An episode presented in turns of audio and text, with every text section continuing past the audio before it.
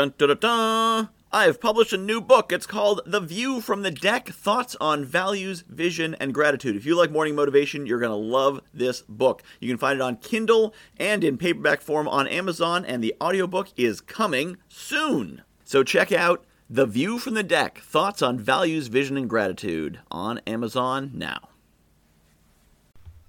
I have great news for you. You're not that smart.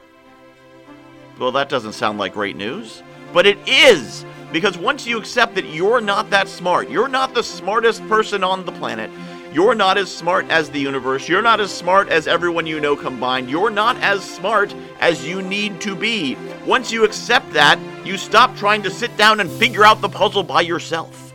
And you start accepting that the answer may be out there waiting for you to hear it. This is the core of so many religious mysteries. This is the core of so many concepts of meditation and awareness and enlightenment. It's you're not that smart. You don't have the answers, and that's okay because the answers are out there, and the universe, God, whatever you want to call it, is trying to share those answers with you. It's trying to guide you. It's screaming the answers at you but so many of us can't hear it over the noise in our heads, over the arrogant desire to be the one with the answer, but you don't have the answer. And once you accept that and you say, I'm not that smart, that means you can now listen and hear the answer coming to you from outside. You don't need to sit and agonize and say, I need the answer to this. I need the solution to this. For years, I agonized and trying to figure this out. Why can't I figure this out?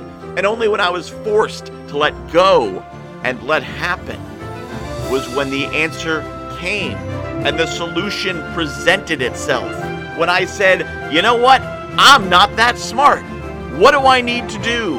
And the universe said, do this. And I said, what? That? And it said, yes, just do this. And it all started to work out. You're not that smart, and that's the greatest gift I can give you.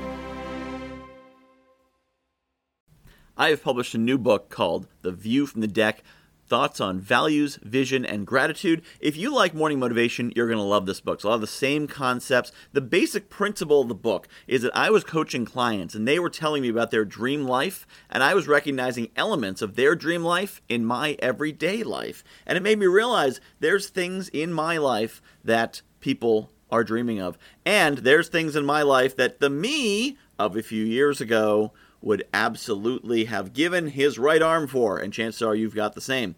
So I took these concepts about values and what makes us do what we do, vision, where we want to be, and gratitude, appreciating the awesome things we have, and put them together into one awesome book called The View from the Deck Values, Vision, and gratitude. You can find it on Amazon.com. Just search for Michael Whitehouse, The View from the Deck, and get your copy today.